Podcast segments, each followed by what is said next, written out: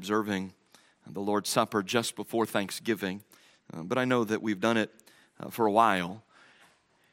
And uh, I do feel just a little compelled to share with you why. Um, obviously, we, at this time of year, we are contemplating and we are thinking about all of the things that we have to be grateful for. And I suppose, and I would encourage even this coming Thursday for families uh, to gather at some point, not just to share a meal together and to eat of the bounty that we enjoy here in this country, but I would also encourage you uh, to spend some moments and some time uh, listing off maybe some of the things that you have to be grateful for. I'm reminded of the hymn that we sing Count your blessings, name them one by one, and it will surprise you what the Lord has done. And oftentimes we talk about being thankful for our good health, and we talk about being thankful for our family. We talk about being thankful to live in the United States of America. If you have a car that turns on in the morning when you go to start it to take you to work, we're thankful for those things. I don't know about you, but I'm thankful to sleep in a in a warm house during months like this and in a cool house during the summer months and all of these things we, we give thanks for. I'm thankful for a consistent and, and steady income that comes in to be able to meet the needs of my family. And there's not a thing in the world wrong with those things. I think we need to be thankful for those things. But I, I think the point of this service reminds us, before we even get to any of that, the number one thing that we have to be thankful for is our spiritual blessings in Christ. And so, wherever this started in this particular congregation, I don't know that every church does it this way, but we have. And I intend to keep it going. I think it's important for us, the week of Thanksgiving, uh, to consider the spiritual blessings that we have because uh, without those, Paul writes, we would be of all men most miserable. And, um, and so we will pause for a few moments tonight to remember. We, as a church, have made a concerted effort the last number of years to really uh, try to make this service different. Uh, one of the reasons why we uh, just sang just voices tonight, no, no instruments, just to, just to change it up just a little bit and, and uh, try to make it a little bit more reflective and, um, and so we want this service to feel different. We want uh, the, the mood to be just a little bit different. And I, I believe that that's fitting considering what it is that we're talking about tonight. Well, if you look with me in 1 Corinthians chapter number 11, uh, this, of course, is the familiar passage of Scripture in which Paul addresses some of the errors at the church, in the church at Corinth as it relates to their observance of the Lord's Supper. So we'll begin reading in verse number 23. The Bible says, For I have received of the Lord that which also I delivered unto you. That the Lord Jesus, the same night in which he was betrayed, took bread. And when he had given thanks, he brake it and said, Take, eat. This is my body, which is broken for you. This do in remembrance of me. After the same manner also he took the cup when he had supped saying, This cup is the New Testament in my blood. This do ye as oft as ye drink it in remembrance of me. For as often as ye eat this bread and drink this cup, ye do show the Lord's death till he come. Wherefore, whosoever shall eat this bread and drink this cup of the Lord unworthily shall be guilty of the body and blood of the Lord. But let a man examine himself, and so let him eat of that bread and drink of that cup. If you're in the habit of marking your Bible, you may wish to mark the phrase found in verse number 28, where Paul instructs the church at Corinth that if you're going to eat of this bread and drink of this cup, you may only do so once you have examined yourself.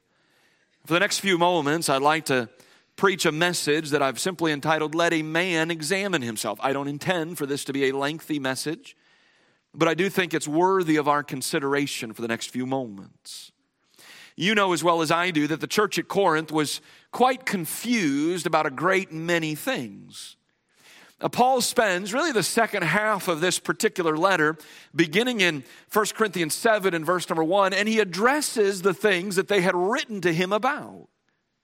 Uh, they, uh, they were in need of instruction as it relates to the relationship between men and women, having a healthy relationship uh, in, that, in, in, those, in those relationships between men and women. They needed instruction as related to eating that which had been offered to idols. There were questions about that, and he seems to cover that in chapter number eight.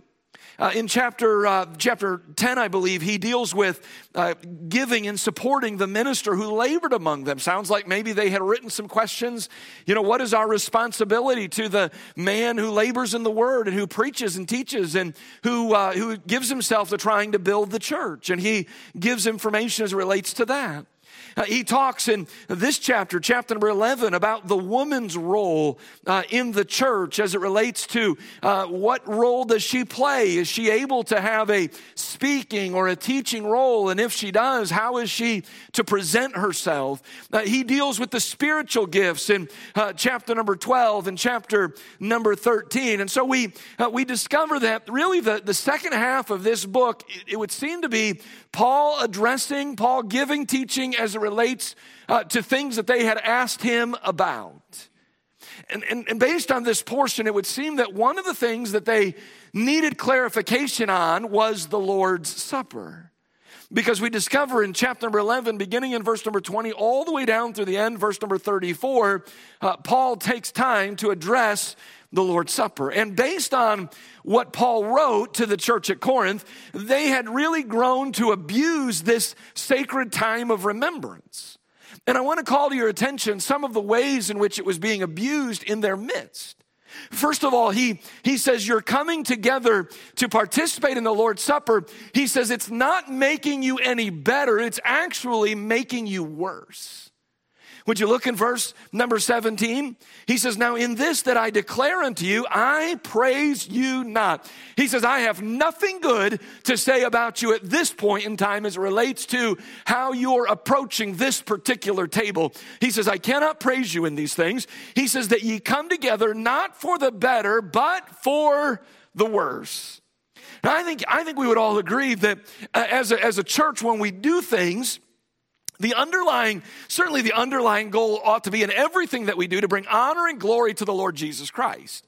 That ought to be the goal in everything that we do. Uh, but I would also tell you that, you know, as a, as a pastor and as uh, leaders in this church, a lot of times we will sit down and we'll discuss certain things that maybe we have done. And if we, if we can honestly say, you know, I don't know that that really helped us. I don't know that that made us any better.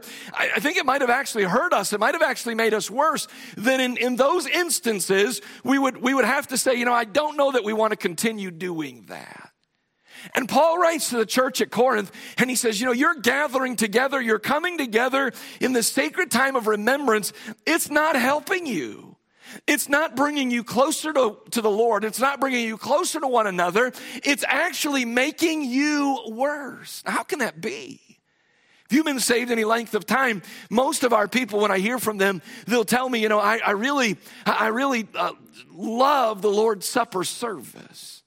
There's something about it that it just stirs in my heart and in my life. And can you imagine? Can you imagine walking away from a service like this one and feeling to yourself as you pulled out on the Tiedemann Road, as you pulled into your driveway, you know, that service, it didn't make us any better. It actually made us worse. And yet that was the condition of the church at Corinth when Paul wrote to them the things that he had heard, maybe the things that they had written to him. As he, as he sat and as he analyzed these things, the Holy Spirit of God spoke through him and said, listen, the way that you're doing it, it's not helping you. It's not making you better. It's actually hindering you. It's making you worse. Notice the second thing that they had abused in leading him to say, you, you, you, you've messed up in this thing. And that is this in verse number 18. He says, he says, You're divided and you're lacking unity as you observe the Lord's Supper. Look in verse number 18. For first of all, when ye come together in the church, I hear that there be divisions among you, and I partly believe it. You know, we, we can be divided over so many things, can't we? As we think about um, our world and, and our country, as we think about just the way you view life and the way that I view life, It is not at all, it is not at all uncommon for us to have serious disagreements, even with someone sitting across the, the aisle from us in the church house. Maybe those are political differences, maybe, maybe they're philosophical differences. Uh, there, there could be lots of things. Maybe, maybe you, would sit there and say, you know, I don't, I'm watching this person raise their child, and I don't think that I would raise my children like that.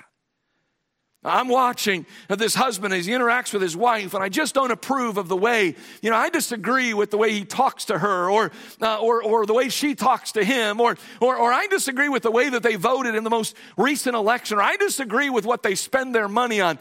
And we could go on and on and on talking about the things that we disagree on. But I just want you to know something. When we come into this place, there is something that we ought to be able to be in uni- unity on. And that is that each and every one of us in this place, especially in a service like this, we are saying, we are saying that we are sinners and He is a great Savior. We got to be able to agree on that the blood of Jesus Christ that we'll, uh, that we'll remember through the, through the cup that we'll partake of in a moment, and that the body of Jesus Christ that we'll remember when we partake of the bread in just a moment, uh, by, by taking those things into our bodies and, and by, uh, by, by eating those things and drinking those things, we are saying we agree with one another that we are great sinners and He is a great Savior. But in this church, that wasn't happening. Paul writes and he says, I don't praise you in that. When you come together, he says, I hear that there are divisions among you. And he says, I'm, I'm given to believe that. I, I, I suppose Paul was always trying to give people the benefit of the doubt. I think that's a good thing for us to do, to never just assume the worst in a situation. But I think Paul seems again, to know enough. And the Holy Spirit of God, of course, is inspiring him. And he says, I want to give you the benefit of the doubt in this, but I don't know that I can. So here's a church that when they partook of the Lord's Supper, it wasn't making them better, it was making them worse. And when they would come together, they were divided and they lacked unity even as they observed the Lord's Supper. And then notice there's a third thing that they had done to abuse this sacred time of remembrance. They had actually turned the Lord's Supper into a feast for the wealthy. Look at verse number 20. When you come together, therefore, into one place, this is not to eat the Lord's Supper.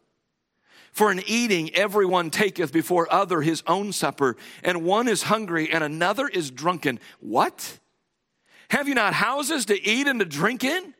Or despise ye the church of God and shame them that have not? What shall I say to you? Shall I praise you in this? I praise you not.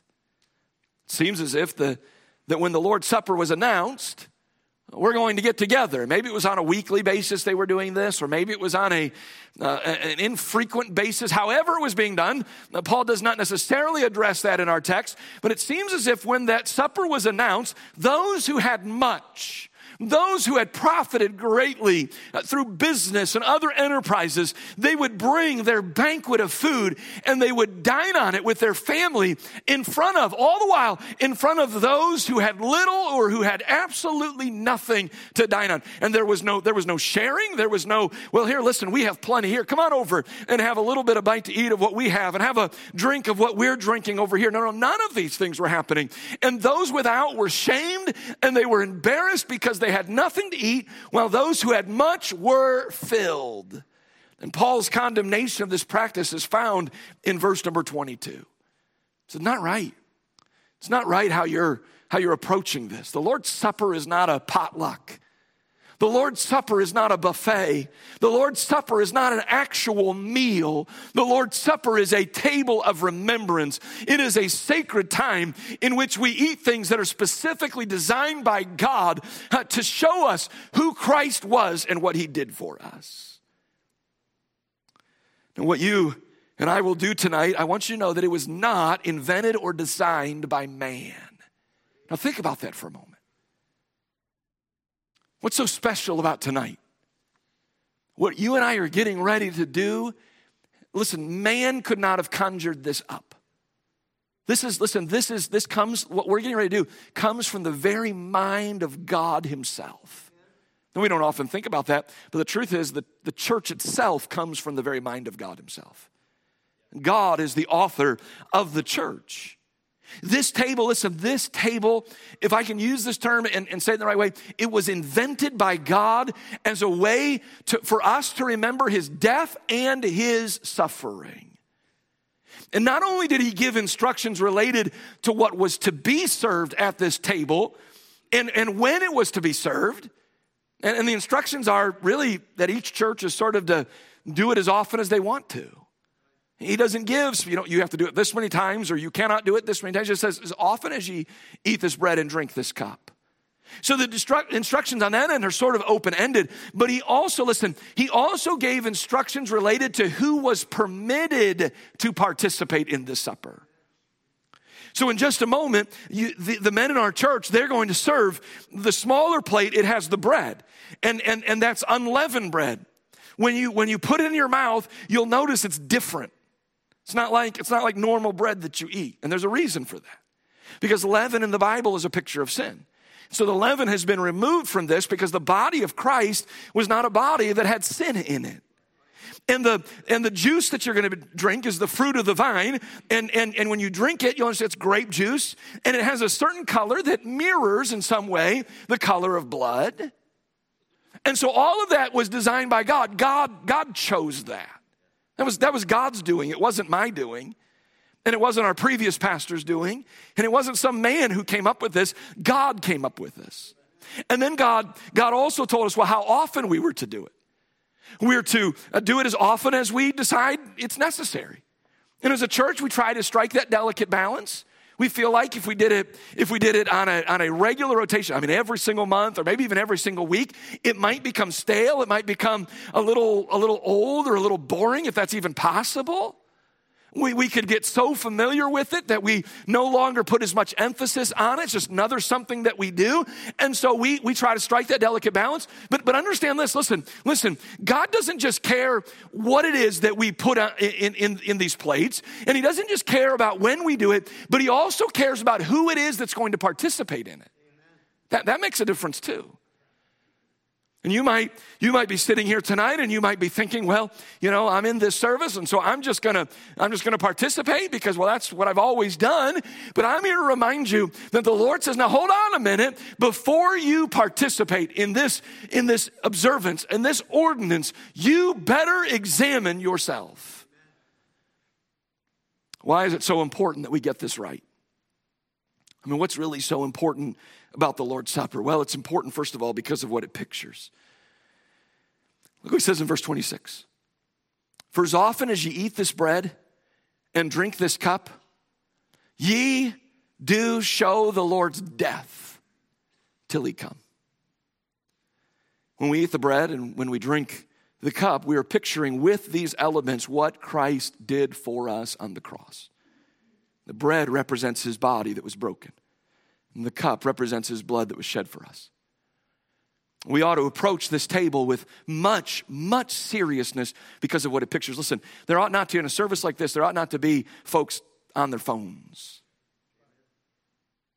There ought not to be people whispering and chatting and talking whether it be here on the main floor in the furthest recesses of the balcony, that, that, that there, ought to be a, there ought to be a somber element to this service because of what this table represents, because of what it pictures. We're talking, listen, we're talking about the suffering of our, of our Savior, His broken body, His blood that was shed and, and notice, notice we're not just picturing what he did for us when he was when he was here, but I love this. We're also picturing that he's coming back. We show forth the Lord's death till he comes. He's coming again, isn't he? And so by faithfully observing this table, we are saying, Lord, Lord, thank you for what you've done. Lord, we identify with this. We understand that this body was broken for us. We understand that this blood was shed for us. But we also understand that the day is coming in which you're going to split open that eastern sky. The trumpet is going to sound and the dead in Christ are going to rise first. And we which are alive and remain shall be caught up together to meet the Lord in the air. I'm looking forward to that day. And that's what this table pictures pictures those things. It's not only important because of what it pictures, but it's important because of what it provides. Now, there may be someone here tonight that has been taught that participation in the Lord's Supper provides some form of grace, some form of forgiveness or salvation. I want you to know something. The Bible teaches no such thing. The Lord's Supper and a piece of bread and a, and, and, a, and, a, and a, a drink of grape juice doesn't do a single thing to wash away your sins. But what, what those things picture washes away sin. The body and the blood of Christ, that's what washes away sin. And when a man humbles himself and he repents of his sin and he trusts the Lord Jesus Christ as his Savior, then he, then he finds forgiveness of his sins. So, what does the Lord's Supper provide?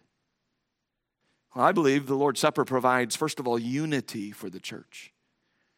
When we partake of the Lord's Supper, we're all, listen, here's what we're doing we're all saying the same thing. Here's what we're saying we're saying Christ died for our sins, and we have accepted him by faith, and that we believe he is coming again. Just as when somebody gets in that, in, in that, in that baptistry tank there and they, and they acknowledge that they believe in Jesus Christ as their Savior and they're buried underneath that water, the water isn't doing a single thing, but it's the picture of what's happened on the inside. The same thing is true during the Lord's Supper. When you take that bread and you put it in your mouth and you eat that bread, you are saying, I am a believer in the Lord Jesus Christ. And when you drink that cup, you are saying, I believe, I believe the blood of Jesus Christ was different than any other blood. And I believe the blood was shed for me. And when, listen, when we all do that together, it provides unity for us. Now, the church at Corinth was lacking that because they had abused it and because they weren't participating in the elements as God designed that they be participating in, and that they weren't, uh, uh, they hadn't examined themselves the way that they should have examined. There was a whole lot of things that were wrong with the way that they were doing it. And, and, and you know, when we, we, we come together, listen, we may be different tonight financially, we may be different academically, we may be different musically, ethnically, socially, but we are unified in this what we believe about ourselves and about our Savior, and we are unified in where it is that we're going to spend eternity. The Lord's Supper, it provides unity for the church. When we come to this table, what we're saying in this room, as we take these elements, we're saying we're all the same.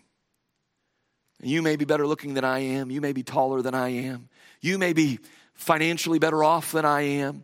You may be more gifted and more talented than I am.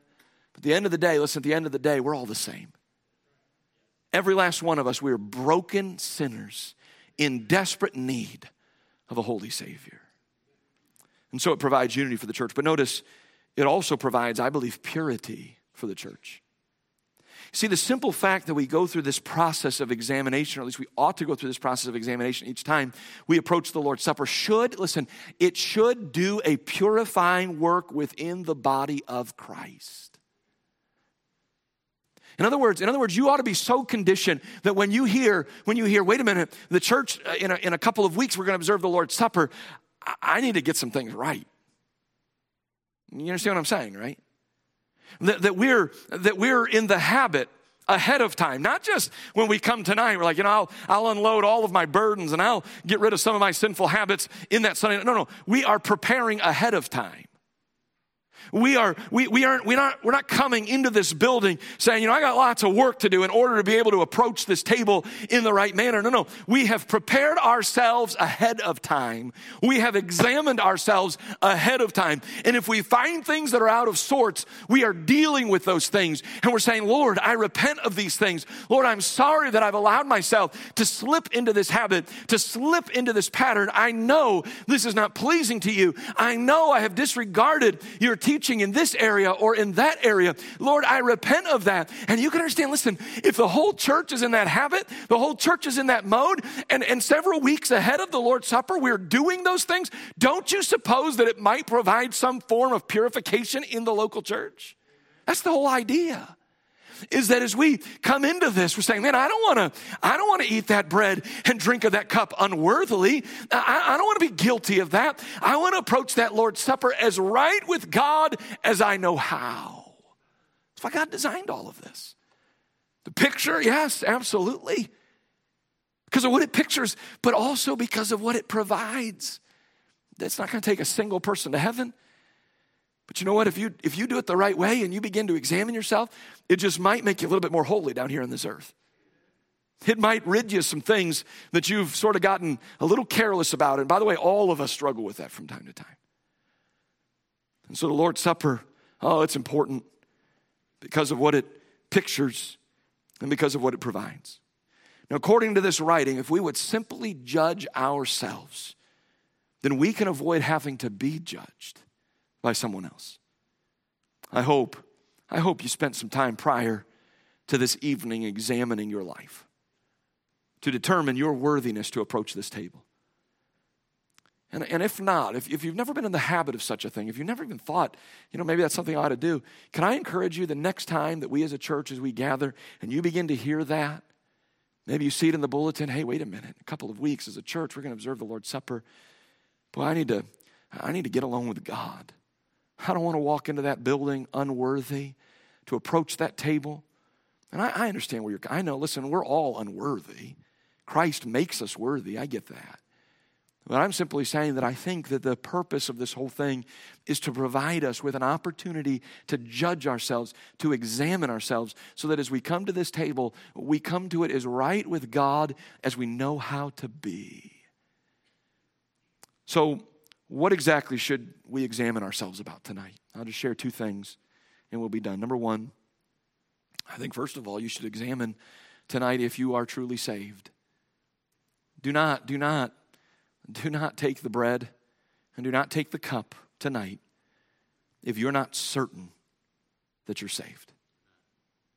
Because, because you, will, you will be taking that bread and drinking that cup unworthily. This, listen, this, remember, he, he didn't just tell us what we should serve at the Lord's table, but he also told us who we should serve. Now, I can't, I can't see that, but God can. I don't know I don't know whether you're truly saved or not. I, I make the assumption. Many of you, you've been around here for a long time, you're faithful and you're involved, but I can't, I can't determine that.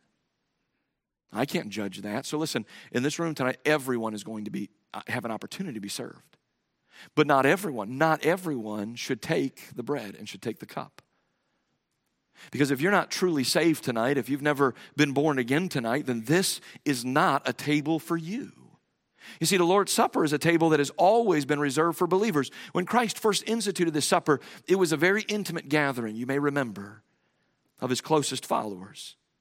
Now, among them was an unbeliever. His name was Judas. But listen, he was posing as a follower or as a believer at this point in time. Now, his time was just about up. And by the way, Jesus knew all along. Jesus knew all along that Judas was an impostor. Jesus knew all along because Jesus doesn't just see, he, God doesn't just look on the outward appearance, God looks on the heart. And he knew, he knew that Judas's heart wasn't right. In fact, on this night, as they're preparing for this supper, Jesus lays it on the line. And he, and he basically says, he says, listen, one of you in here, you're, you're, a, you're a poser. One of you in here, you're not truly one of my followers.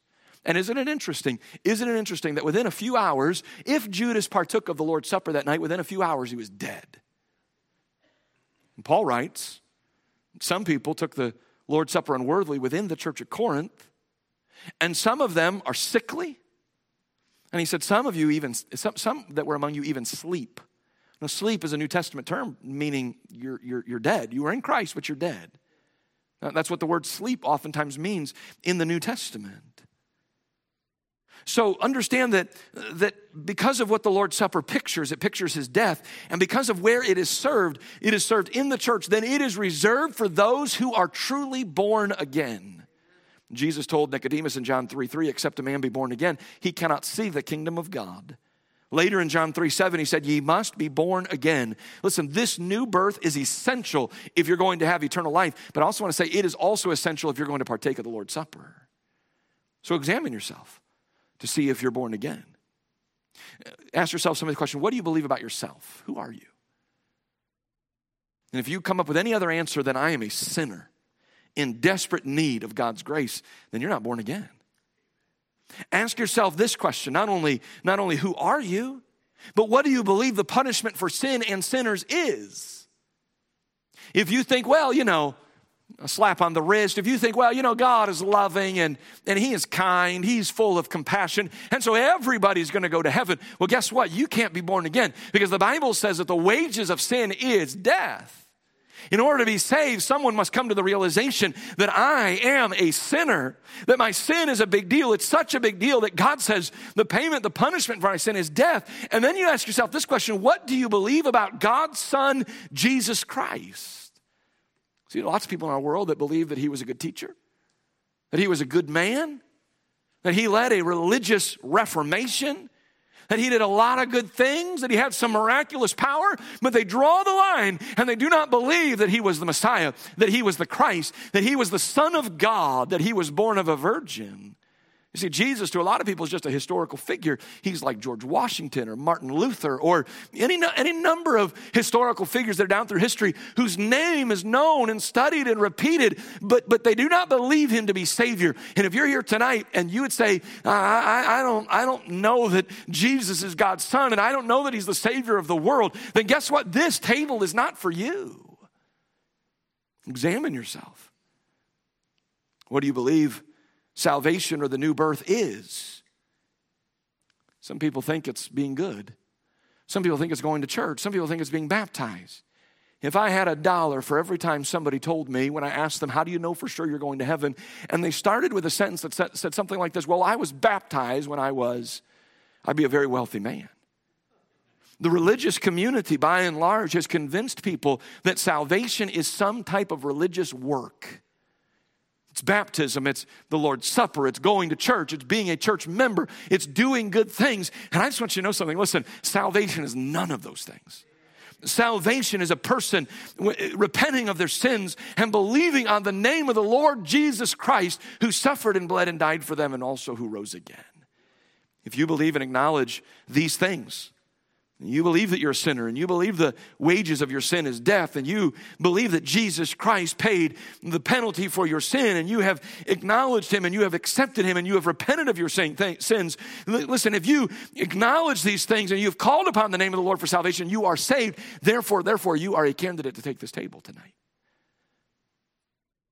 Your salvation is not based on your feelings. It's not based on your works.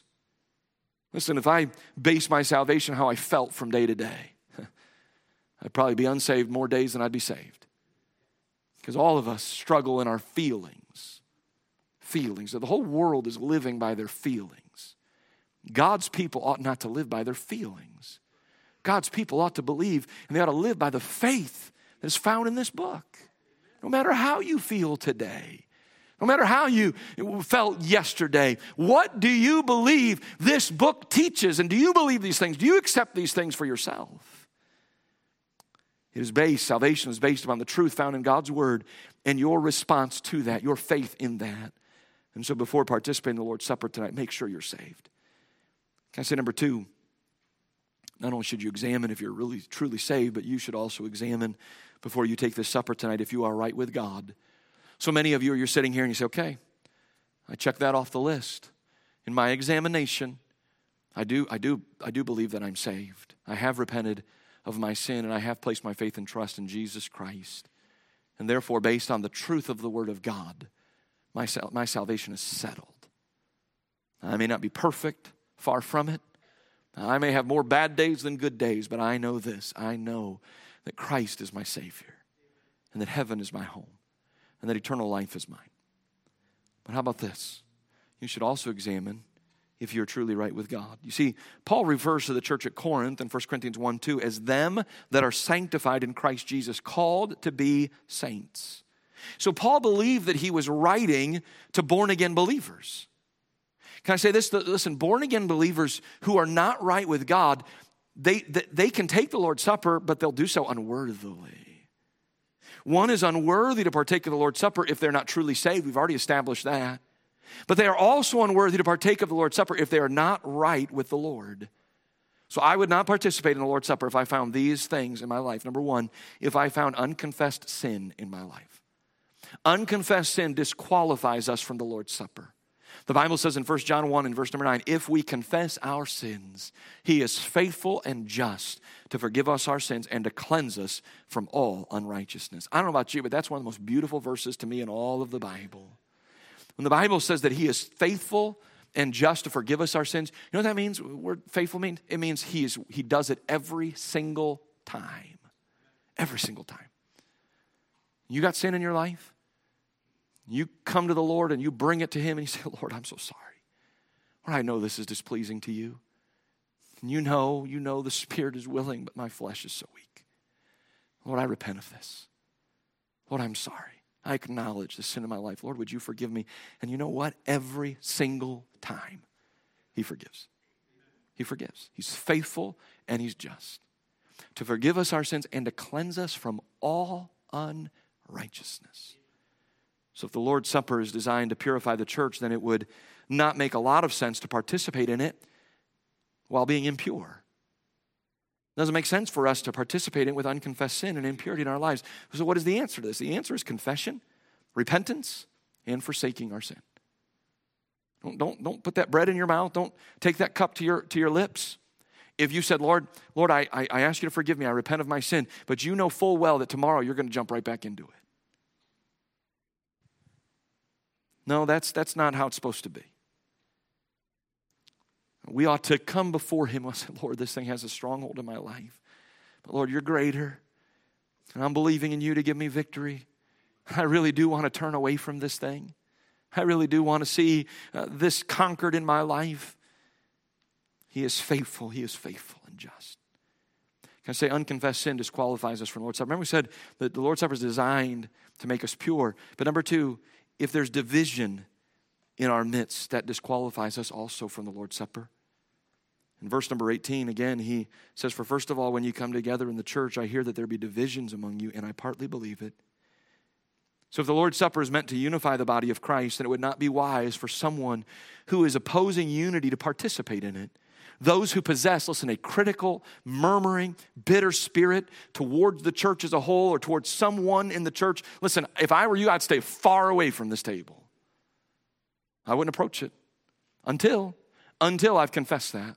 So, Lord, I've harbored, I've harbored a spirit of animosity, a spirit of bitterness, a spirit of disunity. Lord, I have murmured and I have complained and I have griped about this person or that person. And maybe, listen, maybe there's a legitimate gripe to be had, but unless you've gone to that person, unless you've tried to settle it, then listen, you, you are contributing to the disunity of the church.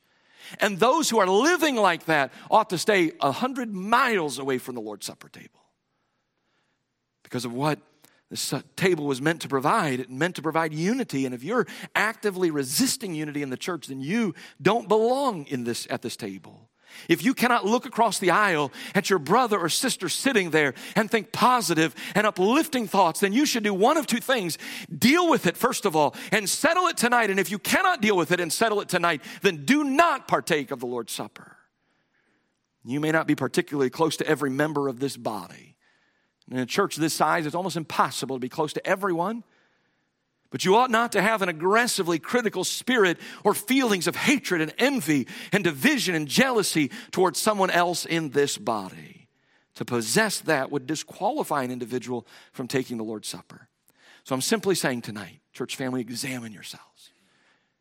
I'm not saying it, the Lord is saying it. Examine yourselves to see to see whether or not you have a seat at this table. And if you're lost, you can have a seat in this table tonight by repenting of your sins and placing your faith and trust in Jesus Christ.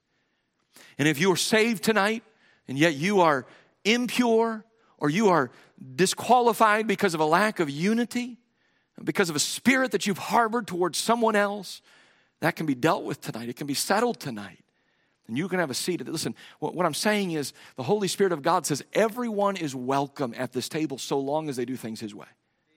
Everyone is welcome. Doesn't matter where you're from. Doesn't matter how much money you make. It doesn't matter where you live. It doesn't, doesn't, doesn't matter what you've done in your past. You, you're welcome here through the blood of Jesus Christ. But you're only welcome if you've examined yourself. And you can approach it and say, Look, I, I really do believe that I'm participating in this supper worthily. Our heads are bowed and our eyes are closed for just a moment. We,